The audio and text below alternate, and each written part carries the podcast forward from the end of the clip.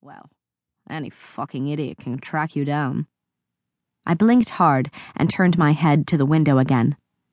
I'd been so careful with Camden's name, going through all the steps to make sure he could never be found as Connor Malloy.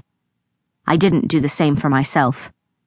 The minute we knew that Javier and his men were after me in Palm Valley, the minute we headed for Nevada, I should have been more cautious.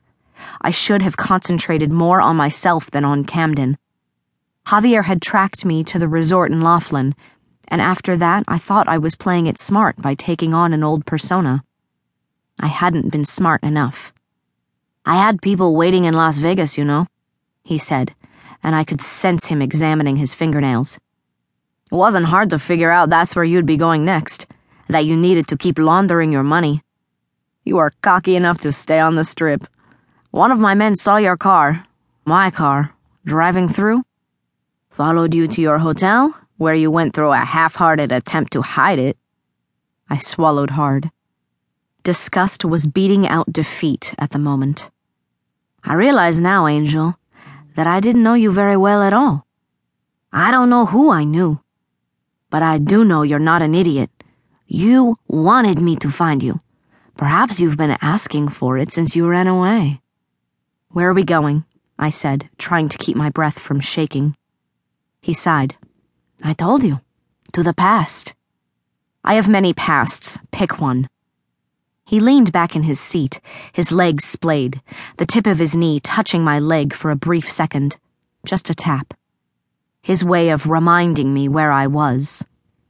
I eyed the rocky landscape flying past and wondered when jumping out of a moving vehicle could be considered too reckless. Child safety locks, he whispered, and I wished he'd get the fuck out of my head. And hour passed. Do you remember it? No. It wasn't that much of a lie. I'd had so many pasts that it was easy to bury them all with each other. After I'd left Javier all those years ago, I remembered the pain he brought me, the humiliation and deceit, only for as long as I needed to.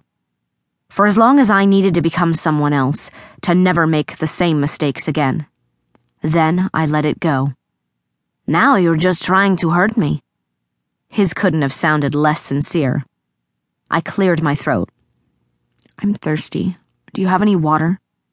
Later, First, we have something to discuss.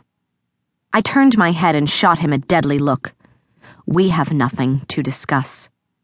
The corner of his wide mouth twitched up into a smile. I wondered how I ever found this man charming. I must have been out of my mind. My phone rang, jarring me.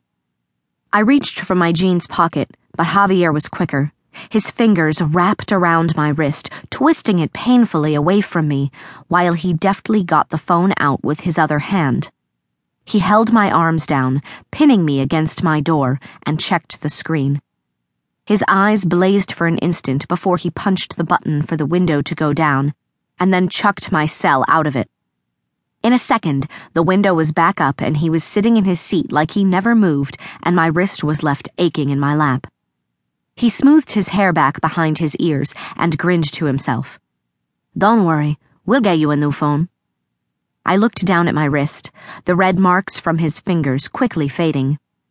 He'd never used force on me before, at least not in a non sexual way. And to tell you the truth, it was sobering. For the first time since I'd gotten in the car, I was actually afraid. What had I gotten myself into? So, tell me about this Camden McQueen. My heart rattled in my chest. I'm sure you know more about him than I do. I found out a lot, yes, but you. You seem to be intimate. Acid burned along his words, seeping through his smooth facade. I really didn't want to discuss my relationship with Camden although I felt like doing so out of spite. It bothered him, somehow, after all this time, that I had been with another man. And I guess somewhere, somehow, I still held a grudge. I fucked him, if that's what you mean, I said bluntly.